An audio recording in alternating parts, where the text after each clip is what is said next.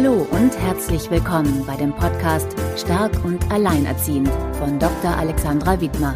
Hier geht es darum, was du selbst trotz nicht einfacher äußerer Umstände als alleinerziehende Frau bzw. alleinerziehender Mann tun kannst, deinem Alltag leichter und zufriedener mit deinen Kindern zu gestalten.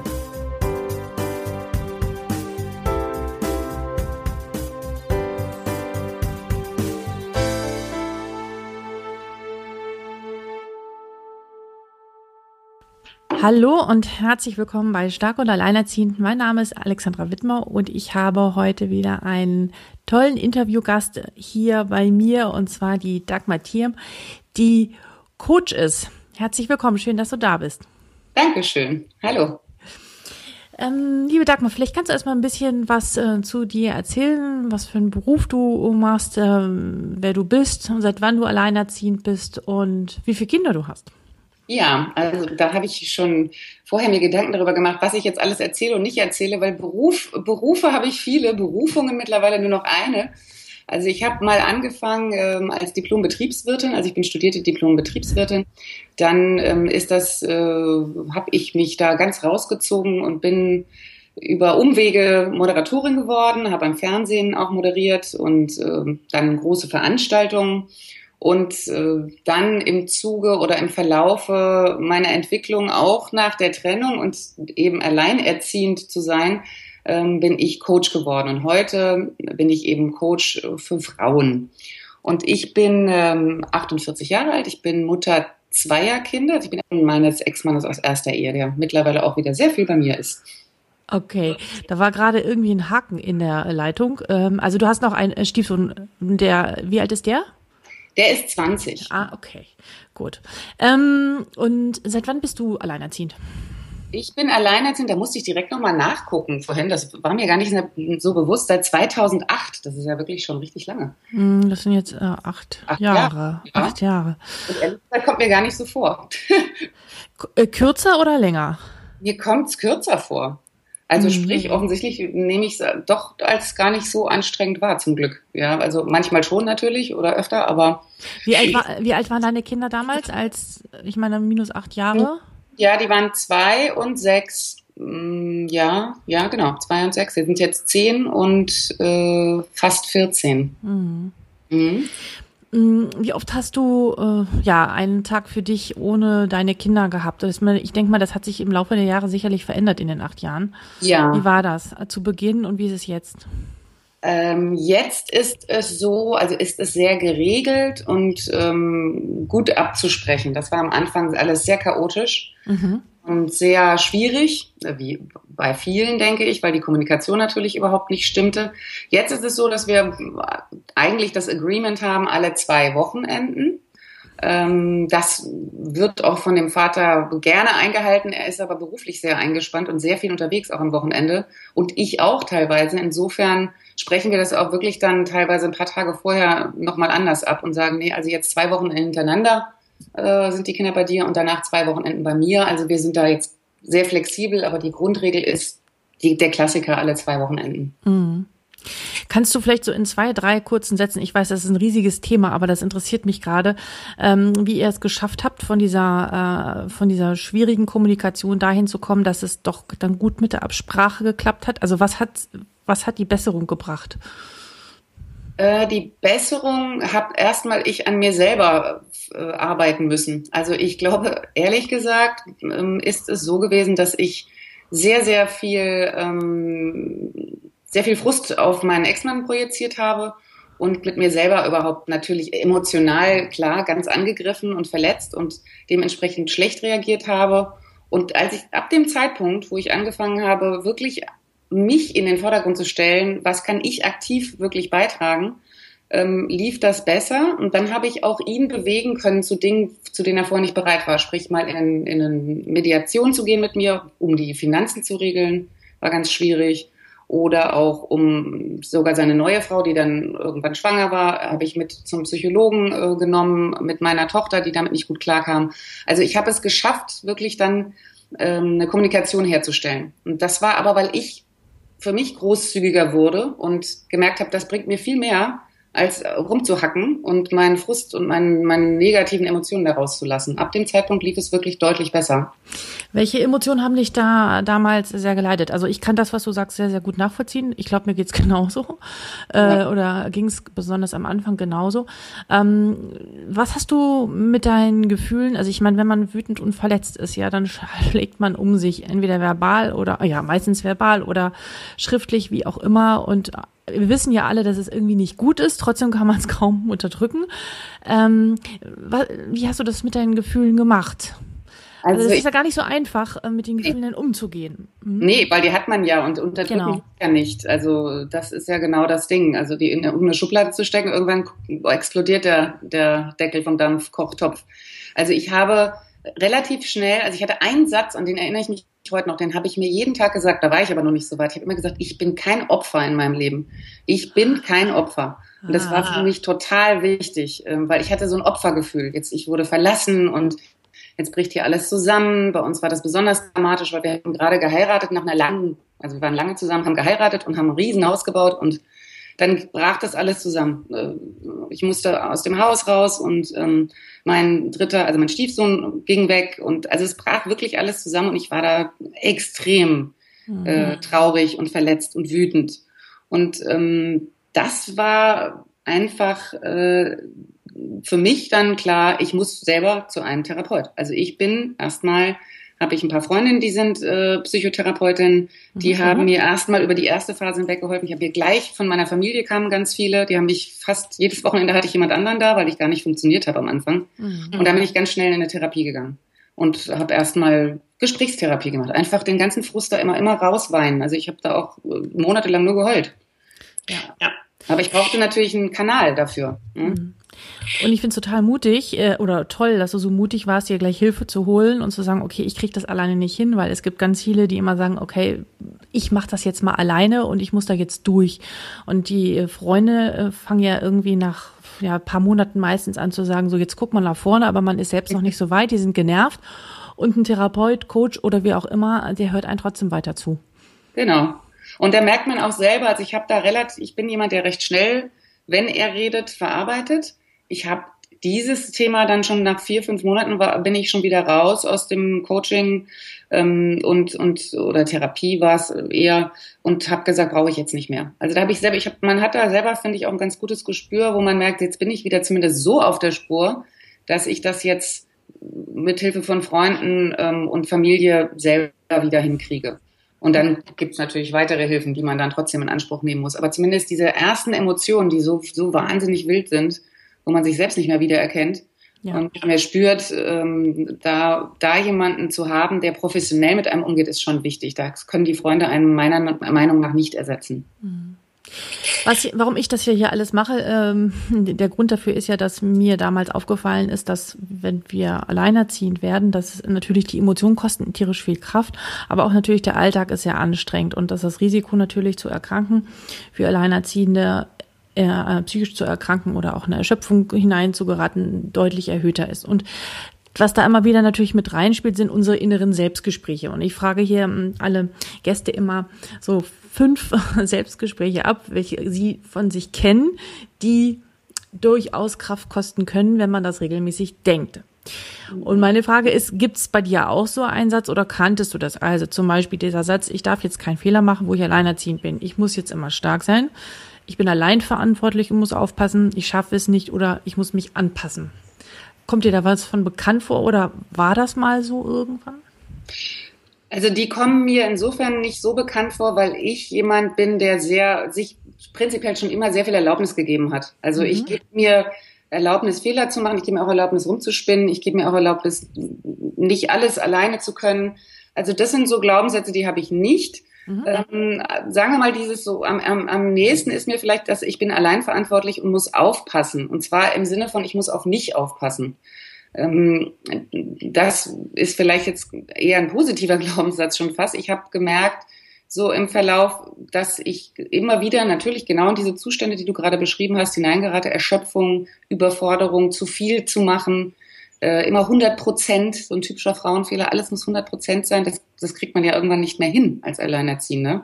Nee. Und, ne, und da habe ich gemerkt, oh, ich muss aber echt auf mich aufpassen, sonst, weil wenn ich hier nicht mehr funktioniere, wenn ich krank werde, dann haben wir hier ein gehöriges Problem. Kannst du da von einem Moment berichten, wo du da so total an eine, also was so deine größte Herausforderung war, wo du an eine Grenze gekommen bist?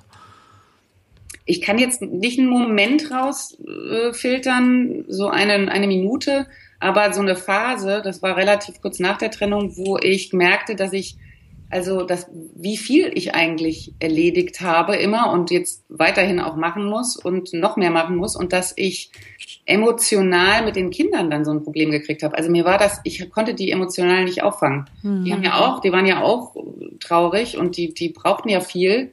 Und ich war so mit mir beschäftigt und äh, da überhaupt gerade aus durch die Welt zu laufen, sage ich jetzt mal. Ich, da habe ich öfter mal Überforderungssymptome gehabt, wo ich dachte, wie soll ich das denn jetzt hinkriegen? Ich habe zwei kleine Kinder mhm. äh, vernünftig großzuziehen, dass denen auch es an, also dass die auch glücklich sind und nicht so eine, eine unglückliche, traurige, vor sich hin jammernde Mutter ständig sehen.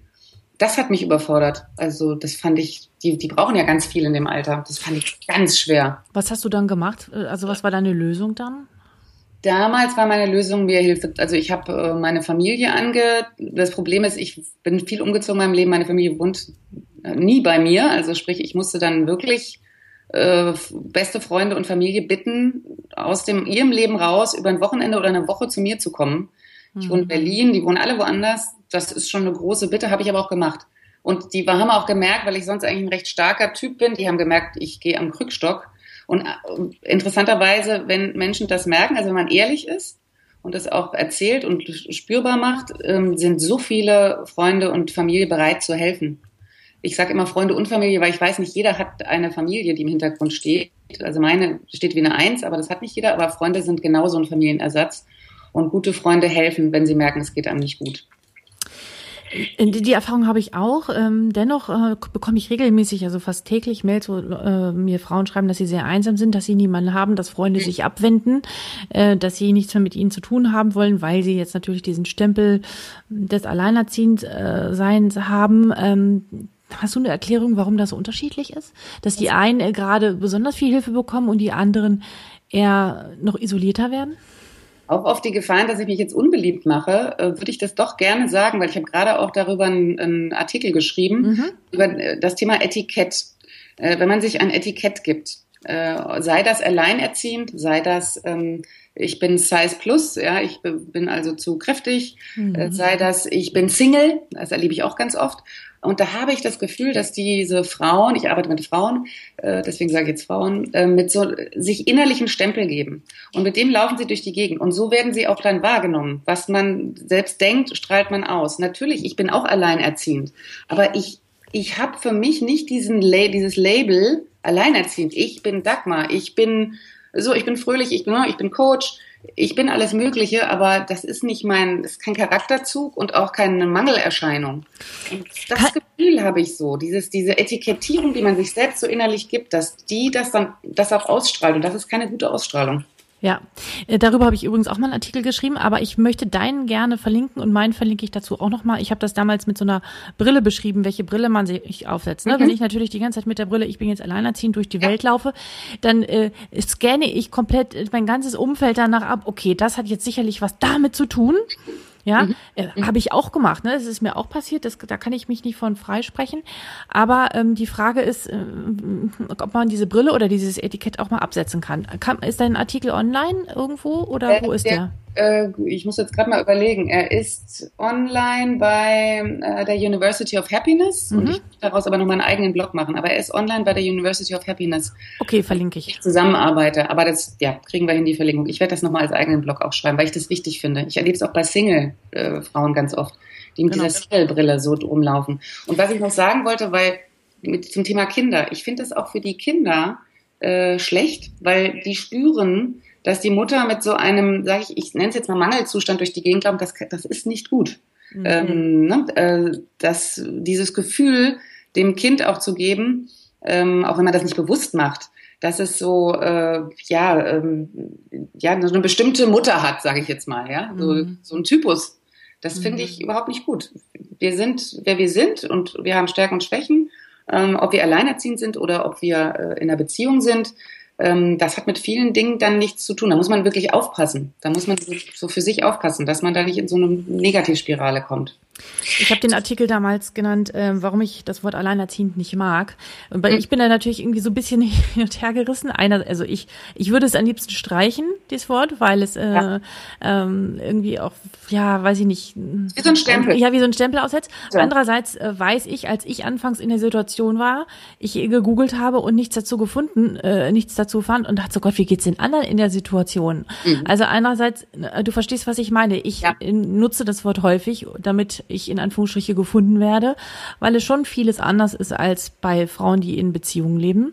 Ja. Ähm, und, und man muss dem ja schon irgendwie auch einen Raum und einen Namen geben. Aber andererseits ist es auch wirklich gefährlich, wo man aufpasst, dass es, äh, dass man wirklich äh, sich das nicht immer überzieht oder zum Beispiel auch zu sagen, jetzt ja, bin ich alleinerziehend, jetzt habe ich zwei Kinder oder drei Kinder, ich werde nie wieder einen Partner finden, ja. Das ist mhm. ja auch zum Beispiel eine sehr häufige ja, Aussage. Ich kann nicht durchstarten, ich kann nicht mehr so viel Geld verdienen, ich kann, das hatte ich so am Anfang so ein bisschen, mein Gott, wie soll ich denn jetzt meine Wünsche und Ziele, die ich habe, verwirklichen, ja. Ich, ich habe so große Ziele äh, im Endeffekt heute denke ich wieder genauso, wie ich früher auch gedacht habe, es geht alles, egal, egal, ja, ob ich ja, alleinerziehend bin, ob ich verheiratet bin, ob ich, keine Ahnung, in einer lesbischen Beziehung lebe, egal, es geht alles, was ich mir wünsche. Äh, Wünsche sind Vorboten von Fähigkeiten, Punkt. Aber da habe ich mich auch hingearbeitet. Ich war nicht von Anfang an, also am Anfang fühlte ich mich auch halbiert und wirklich, ähm, ja, wie mit so einem Stempel auf der Stirn. Das kann ich total nachvollziehen. Mhm. Mhm. Und wie hast du das geschafft, ähm, sozusagen diese Halbierung äh, wieder zu etwas Ganzes zu machen? Und das ist ja auch das, was du den Frauen in deinen Coachings anbietest, nicht? Ja, ja, genau. Ähm, es, ist unheimlich viel Arbeit an einem selber und zwar Mindset-Arbeit, nenne ich das immer. Das ist so blöd Englisch. Ähm, gibt nur kein so schönes Wort im Deutschen, aber dass man, man sollte schon daran arbeiten, seine Gedanken in Richtung positiv zu steuern. Und das kann man schon. Und das klingt immer so einfach. Es ist nicht so einfach, äh, jeden Tag positiv, mit positiven Gedanken aufzustehen und ähm, seine Wünsche und Träume auch zu visualisieren. Dazu gehören schon einige Steps. Aber damit hat das bei mir angefangen, dass ich merkte, äh, einfach so, so mein, wenn meine Einstellung sich ändert, ändert sich mein Umfeld. Es ist wirklich so. Und ich fange bei mir an. Also mein Credo ist agieren statt reagieren. Ja. Jedes Mal, wenn ich reagiere, merke ich schon, ich fühle mich nicht gut. Ich versuche sofort zu überlegen, was kann ich tun, dass ich hier wieder so eine Aktion reinkriege und nicht von jemand anderem bestimmt werde. Das mhm. denke ich mhm. immer. Das denke ich bei meinem Ex-Mann, das denke ich in meiner Familie manchmal, wenn Eltern irgendwas sagen oder auch bei Freunden und auch bei, bei manchen mag es der Chef sein. Diese, dieses Gefühl, ich kann nichts machen. Ne? Ich bin Opfer. Ich kann nichts tun. Das ist wirklich deprimierend und da muss man rauskommen und das geht nur über den Kopf. So, ich übernehme jetzt mal die Stimme von ganz vielen Mails, die ich immer bekomme, von ganz vielen Frauen.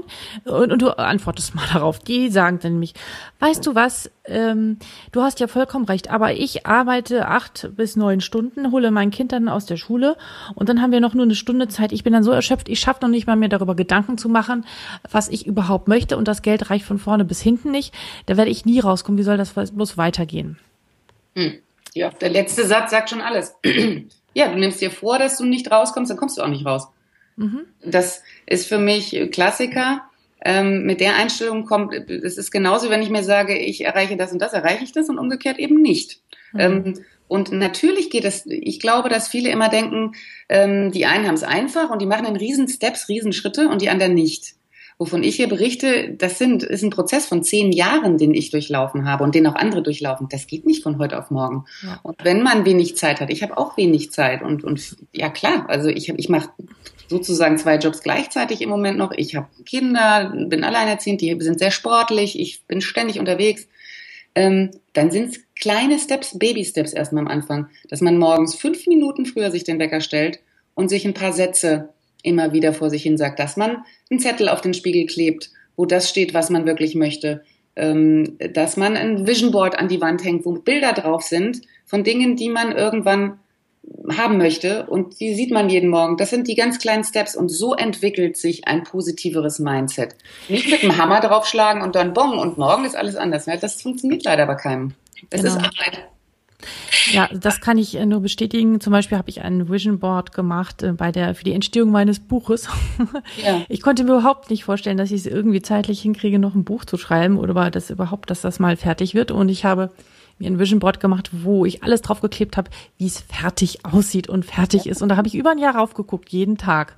Ja. Und das hat mich motiviert, ja. Aber die Baby-Steps sind, glaube ich, wichtig, weil viele denken, ähm, man schafft das von heute auf morgen. Ja, also äh, die Veränderungen, die sind wirklich ganz, ganz die ja. sind kleine Steps und ähm, es ist auch wirklich, ich sag's immer wieder, es ist auch Arbeit an sich selbst. Und das ähm, ist nicht immer nur schön. Also wie lange habe ich noch vorm Kamin gesessen, als ich noch im Haus war, heute habe ich kein Kamin mehr, und habe da vor mich hin geweint und, und mich einsam gefühlt. Und ähm, das waren Monate, das waren im Endeffekt äh, zwei, drei Jahre, wo ich wirklich nicht so in einem Zustand war, den ich mir wünsche mhm. aus dem ich mich raus, emotional erstmal rausarbeiten musste. Und dann mhm. kommen wieder andere Steps, wo man sagt, wo will ich denn jetzt beruflich hin? Wo will ich denn mit meinen Kindern hin? Wo will ich in der Partnerschaft hin? Ja, das sind Jahre.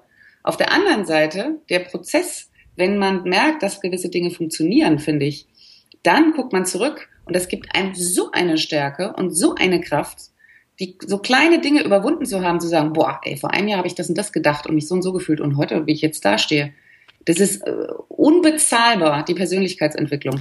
Das finde ich auch so dramatisch, die Trennung auch immer wieder sind. Aber ohne diese Trennung äh, wäre ich nicht da, wo ich jetzt bin in meiner Entwicklung und äh, du garantiert auch nicht. Nein. Na? Was würdest du einer Frau empfehlen, die frisch äh, getrennt ist? Also was hättest du gerne am Anfang gewusst, was du damals nicht wusstest, was du gerne gehört hättest? ähm, zum einen das, was wir jetzt sagen, wobei das ist natürlich immer eine Glaubenssache, ne? das ist einem, dass man wirklich eine Persönlichkeitsentwicklung durchmacht, die toll ist, aber das ist schwierig, weil man das in dem Moment nicht sehen kann, in dem man so, also einem so schlecht geht. Ähm, ich würde mal sagen, äh, laut und deutlich den Zustand selber zu erkennen geben, nämlich mir geht es schlecht, ich brauche Hilfe. Äh, und zwar nicht als Jammern, sondern als ähm, wirklich um Hilfe bitten und um Hilfe fragen. Ähm, und ich würde sagen, think out of the box. Also anders denken. Nicht mehr dieses, bitte nicht irgendwie so ein Zustand, ich möchte jetzt aber wieder eine heile Familie haben oder ich möchte aber jetzt wieder so leben wie vorher, ähm, sondern ähm, anders denken. Zum Beispiel nur ein Beispiel, meine Ex-Schwiegermutter, also die Mutter meines Ex-Mannes, mhm. lebt zeitweise bei mir. Mich fragen immer wieder Leute, wie hältst du das aus? Was machst du? Bist du verrückt? es ist eine Gnade. Es ist eine Gnade. Das konnte sich aber niemand vorstellen. Alle haben in meinem Umfeld gesagt, wie kannst du sowas machen? Ähm, wie, seit wann wohnt denn die Ex-Schwiegermutter? Und, uh, uh, es ist eine tolle Frau. Mein Ex-Mann ist, ist farbiger, spricht Französisch. Die spricht jetzt Französisch mit meinen Kindern weiter. Also die verlieren ihr Französisch nicht. Die unterstützt mich in allem, was ich tue. Die liebt mich immer noch äh, absolut. Ähm, und ich habe hier Freiheiten. Es ist unglaublich.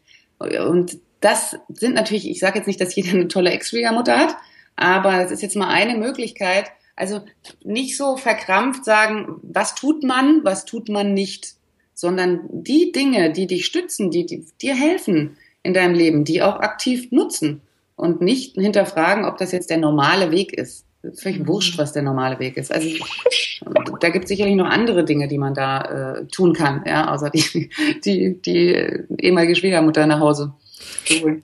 Das Problem von vielen, und äh, das war bei mir zum Beispiel anfangs auch so, ist halt, dass dieses klassische Bild der Familie oder wie es zu sein hat, bei vielen so fest ist und dieses äh, Out-of-the-Box-Denken und äh, die Dinge mal anders machen. Ähm, so fern ist. Also man muss so viel an oder man darf so viel an Flexibilität dazu gewinnen.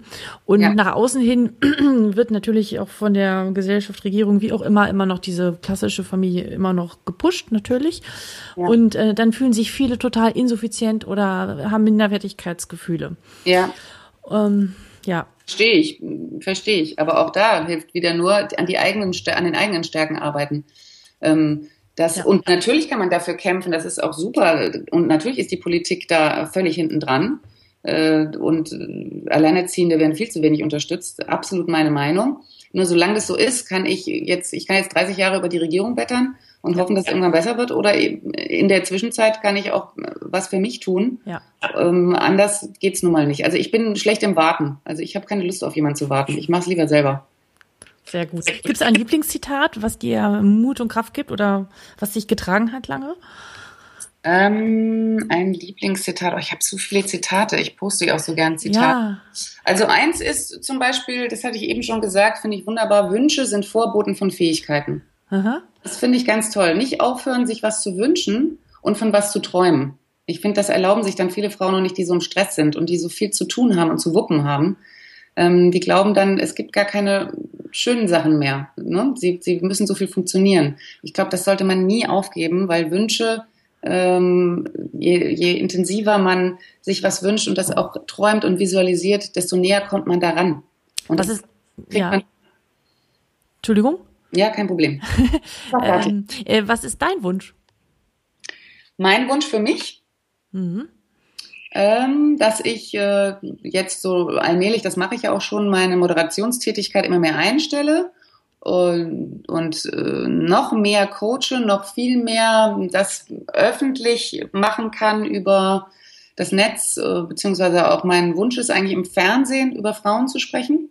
Unter anderem zum Beispiel über solche Themen wie Alleinerziehung und wie schwer das gemacht wird, ja, und wie man es leichter machen kann und wer was dazu beitragen kann. Also mein Wunsch ist eigentlich, dass diese Frauenarbeit noch noch öffentlicher zu machen und noch ähm, ja da mit einen Beitrag dazu zu leisten, dass es Frauen besser geht. Das feuert mich an. Das finde ich bombastisch. Gibt es, gibt es ein Buch, was du empfehlen kannst? Es gibt Millionen Bücher. es gibt so viele tolle Bücher, aber, man, aber, auch da, man hat natürlich echt nicht viel Zeit. Mir geht es genauso. Also ich freue mich immer mal über einen Flug dass, und da, da schaffe ich es dann auch sofort ein Buch durchzulesen, weil ich mal eine Stunde Zeit habe. Ich finde wunderbar von Carol Dweck, das ist eine Amerikanerin. Ja. Äh, Selbstbild heißt das. Das finde ich ganz toll. Ähm, da geht es so darum, was man eigentlich alles für Potenziale hat und die aufgrund von Beschränkungen, die man sich selbst auferlegt, nicht nutzt. Das ist auch für, für Kinder toll. Also nicht für Kinder, sondern wenn man Mutter ist, äh, was, was die eigenen Kinder eigentlich für Potenziale haben. Und dann finde ich von Brigitte Witzer die Fleißlüge. Das ist ein, ein tolles äh, Buch von einer Frau, die mal im Vorstand war und die so ein bisschen das Frauen die Frauenmechanismen äh, untersucht auf eine sehr äh, launige Art und Weise, schreibt sie sehr gut, ähm, wie man als Frau eigentlich viel zu fleißig ist und viel zu wenig über Qualität seines Tuns nachdenkt. Mhm. Kann man sehr gut und sehr schnell lesen und ist äh, für Frauen, finde ich, ein tolles Buch. Super, das klingt klasse. Ich werde die beiden äh, Bücher auf die, in den Shownotes verlinken. Und noch kleiner Tipp von mir am Rande. Ich komme zum aktiven Buchlesen auch nicht so wirklich viel. Ich bin dazu übergegangen, alles als Hörbücher ja. äh, mir anzuhören. Und äh, wenn ich Auto fahre oder wenn ich Wäsche aufhänge oder wie auch immer, es gibt immer wieder so Leerlaufzeiten, dann höre ich mir gerne Hörbücher an und da schaffe ich echt eine Menge. Also, ja, hm. das stimmt. Ja, ja, habe ich auch, will ich immer anfangen. Also dazu bin ich auch noch nicht gekommen. Aber guter Tipp, ja. Ähm, du hast ähm, tolle Dinge erzählt, du möchtest noch mehr für die Frauen tun und ähm, solche Themen präsenter machen. Ich glaube, da ist noch ein, ja, da gibt es noch so viel Bedarf und ähm, Potenzial. Und du kannst noch mal ein bisschen was ähm, zu deiner eigenen Webseite oder zu deinem Coaching erzählen, was du Frauen da genau anbietest. Für welche Frauen ist das, welchen Alters? Mit was kommen die, mit wel, was für Fragen kommen sie zu dir? Genau, ich fange mal so rum an. Ähm, wie bin ich überhaupt drauf gekommen? Denn mein Weg ist ja so ein bisschen krumm. Also was heißt krumm? Er ist für mich total logisch. Für andere vielleicht hört sich das komisch an. Betriebswirtin und dann Moderatorin, Fernsehmoderatorin, Coach. Ähm, ich habe gemerkt, aber natürlich besonders, ich war schon immer jemand, den man gefragt hat und um Rat gebeten hat. Ich habe als Moderatorin ich bin gewöhnt, in der Öffentlichkeit zu stehen, vor Leuten zu sprechen. Ich bin selbstbewusst, habe Selbstvertrauen. Das äh, fragen natürlich einige Leute, wie, wie man sich das vielleicht auch so ein bisschen erarbeiten kann. Aber erst nachdem ich mich getrennt oder ich getrennt wurde, ich stelle es mal so, und dann einen echt nochmal einen richtigen Prozess durchlaufen habe, Mhm. Und dann eben mein Leben so aufgestellt habe, dass viele sagen, Mann, wow, wie hast du das, wie kriegst du das hin? Ähm, jetzt arbeitest du noch als Moderatorin, jetzt erziehst du die Kinder alleine, du hast ein super Verhältnis zu deinem Ex-Mann, deine Schwiegermutter ist noch zu Hause ab und zu, nicht immer.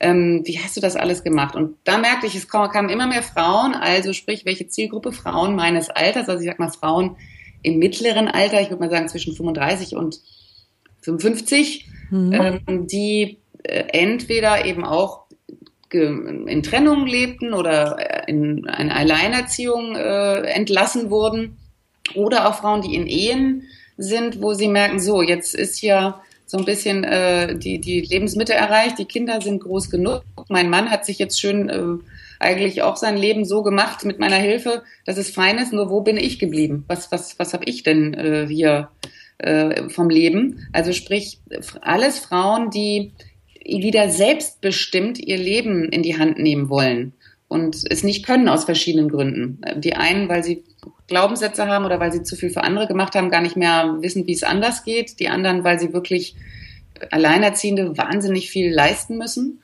und wirklich wenig Zeit für sich haben. Ähm, also sprich, es geht darum, selbstbestimmt sein, also der Gestalter seines Lebens wieder zu werden, das Gefühl zu haben, man selber dreht die Schräubchen und die, man wird nicht gelebt. Ähm, und das ist sowohl bei Alleinerziehenden als auch bei äh, Familienmüttern als auch bei Singles, äh, bei Singlefrauen, die viel arbeiten, so sage ich mal so ein bisschen Karriereleiter. Auch da kommt so mit Mitte 40, was mache ich hier eigentlich und wofür? Und mache ich eigentlich das für mich oder mache ich das für die Firma? Also es geht viel um Sinn und auch um Werte äh, im Leben, ne? die ja. nochmal neu auszurichten. Ja, und um einen selbst. Also ja. was ist mein Warum, ist äh, da immer so mein Satz. Was ist wirklich mein Warum? Warum? Natürlich ist ein Teil unseres Warums und sind unsere Kinder. Das ist ganz klar. Ich bin auch mit Leidenschaft Mutter und, aber das ist für mich nicht das Einzige. Also ich bin nicht nur als Mutter auf die Welt gekommen. Ne? Ich bin auch als, als Mensch Dagmar auf die Welt gekommen, der was zu geben hat und, und, und Wünsche hat und Sehnsüchte. Hm. Das hast du sehr schön gesagt. Das kann ich genau so unterstreichen und äh, bestätigen, ja. Und die äh, bietest du Workshops an, machst du äh, Gruppencoaching, machst du Einzelcoaching, machst du das auch online? Und wo kann man dich denn erreichen, wenn man mit dir zusammenarbeiten möchte? Genau, ich mach, habe eins zu eins Coachings äh, gemacht. Damit habe ich angefangen hier in Berlin und habe dann gemerkt, ach, das ist mir viel zu klein. Also ich, ich bin da immer ganz schnell, ist mir alles zu klein und zu wenig und habe auch gemerkt, Mensch, online, auch unter anderem über dein, äh, deine Seite, was gibt's für tolle Frauen, was gibt's für tolle Inhalte und die kann man sich online doch so toll anschauen oder erarbeiten und zuhören. Und dann habe ich beschlossen, dass ich das auf Online-Coaching umstelle, weil ich in ganz Deutschland, Österreich, Schweiz Frauen erreichen will. Ja. Und das mache ich gerade. Also die neue Blogseite kommt heute hoffentlich raus oder jetzt raus in den nächsten Tagen. Ähm, wo es eben, und dann kann man mich äh, per Skype eben erreichen unter meinem Namen, Dagmar Thiam oder mir einfach in meiner Webseite, wie du das auch machst, erstmal eine Nachricht schreiben mit dem Bedürfnis und dann ja, kommen wir online zusammen sozusagen oder per Telefon. Am liebsten aber am liebsten mache ich finde ich das bei Skype finde ich das schön, wenn man sich sieht. Ja. Ja. Manche mögen lieber telefonieren, manche Stimmt, mögen auch Skype ja. und da muss man halt dann individuell schauen. Wie auch immer, genau. Das kann man dann besprechen. Super. Also ich ähm, bin äh, ganz begeistert. Es hat mir total viel Spaß gemacht, dir zuzuhören. Ähm, das, was du alles erzählt hast. Und ähm, ich bin mir sicher, dass du ganz vielen Frauen, die jetzt hier zuhören, Mut machst, noch mehr zu sich zu stehen und auch die Blockaden, die mit dem Alleinerziehendsein erstmal bei vielen auftauchen, hatte ich genauso, habe ich auch immer wieder, immer wieder zu hinterfragen und zu sagen, ist das jetzt wirklich so? Äh, bedeutet das dadurch, dass ich jetzt alleinerziehend bin, dass ich jetzt immer am Hungertuch nagen muss? Kann das nicht auch anders sein? Ähm, bedeutet das, dass ich nie wieder verliebt sein kann und glücklich sein kann oder kann sich das ändern? Ja. Und so weiter. Und ähm, ich, da bist du ein tolles Beispiel, dass sich das sehr wohl ändern kann und ähm, ja, ein tolles Vorbild. Vielen, vielen Dank. Ja, vielen Dank dir. Also hat mir auch sehr viel Spaß gemacht. Darf ich noch eine, du hast jetzt schon so schön abgebunden, darf ich noch ja, eine Sache sagen? Ja, na klar. Das konnte ich gar nicht so unterbringen, ist mir super wichtig. Ja, sag. Dieses sowohl als auch denken. Ich kenne so viele, die in diesen Entweder-Oder-Kategorien denken. Also entweder ich bin alleinerziehende Mutter oder ich bin erfolgreich und verdiene Geld. Entweder ich bin ähm, ja, keine Ahnung, traurig und, und, und, und bin jeden Abend zu Hause oder äh, ich gehe aus und mache nur Party. Jetzt blöd Beispiel, aber egal. Also dieses, es, es, man sollte im sowohl als auch denken. Ich kann ähm, eine gute Mutter sein und viel zu tun haben und trotzdem auch mal Spaß haben und trotzdem Momente für mich haben und genießen. Und ähm, ich kann ähm, ähm, eine Hausfrau sein und äh, viel für meine Kinder machen und trotzdem ein, eine Berufung finden und die vielleicht als Hobby machen. Also es geht auch, es gehen auch Sachen nebenher. Es muss nicht nur das eine sein. Also wenn ich jetzt alleinerziehend bin, dann werde ich nicht mehr glücklich. Nein. Ne? Das ist, und das ist mir ganz wichtig, da muss man sein Denken mal wieder ein bisschen öffnen. Mein Beispiel ist das beste Beispiel. Ich konnte mich auch nicht einfach mal eben so als Coach selbstständig machen. Ich habe halt eine Weile jetzt noch als Moderatorin gearbeitet, weil ich das Geld brauchte. War anstrengend, viel Arbeit. Aber ich habe dann eben erstmal sowohl als auch gemacht und jetzt gehe ich langsam zu meiner Berufung immer mehr. Und mhm. ich denke, das geht immer. Mhm. Das ist, ein tolles, das ist ein tolles Schlusswort. Okay. Dem möchte ich gar nichts weiter hinzufügen. Vielen, vielen Dank, dass du dabei warst und äh, liebe Hörerinnen, lieber Hörer, ich hoffe, dir hat äh, die Podcast-Folge mit äh, Dagmar auch gefallen. Wenn du Interesse hast, dann kannst du dich gerne bei ihr melden. Und sonst bitte ich dich wie immer, Falls du es noch nicht getan hast, mir bei iTunes eine äh, Bewertung zu hinterlassen. Momentan sind es um die 47 Bewertungen und ich möchte gerne die 100 erreichen, ähm, damit viele andere uns finden. Ich sag's immer wieder, aber das bedeutet mir wirklich sehr viel und damit kannst du mir eine Menge zurückgeben. Vielen, vielen Dank und bis bald. Tschüss.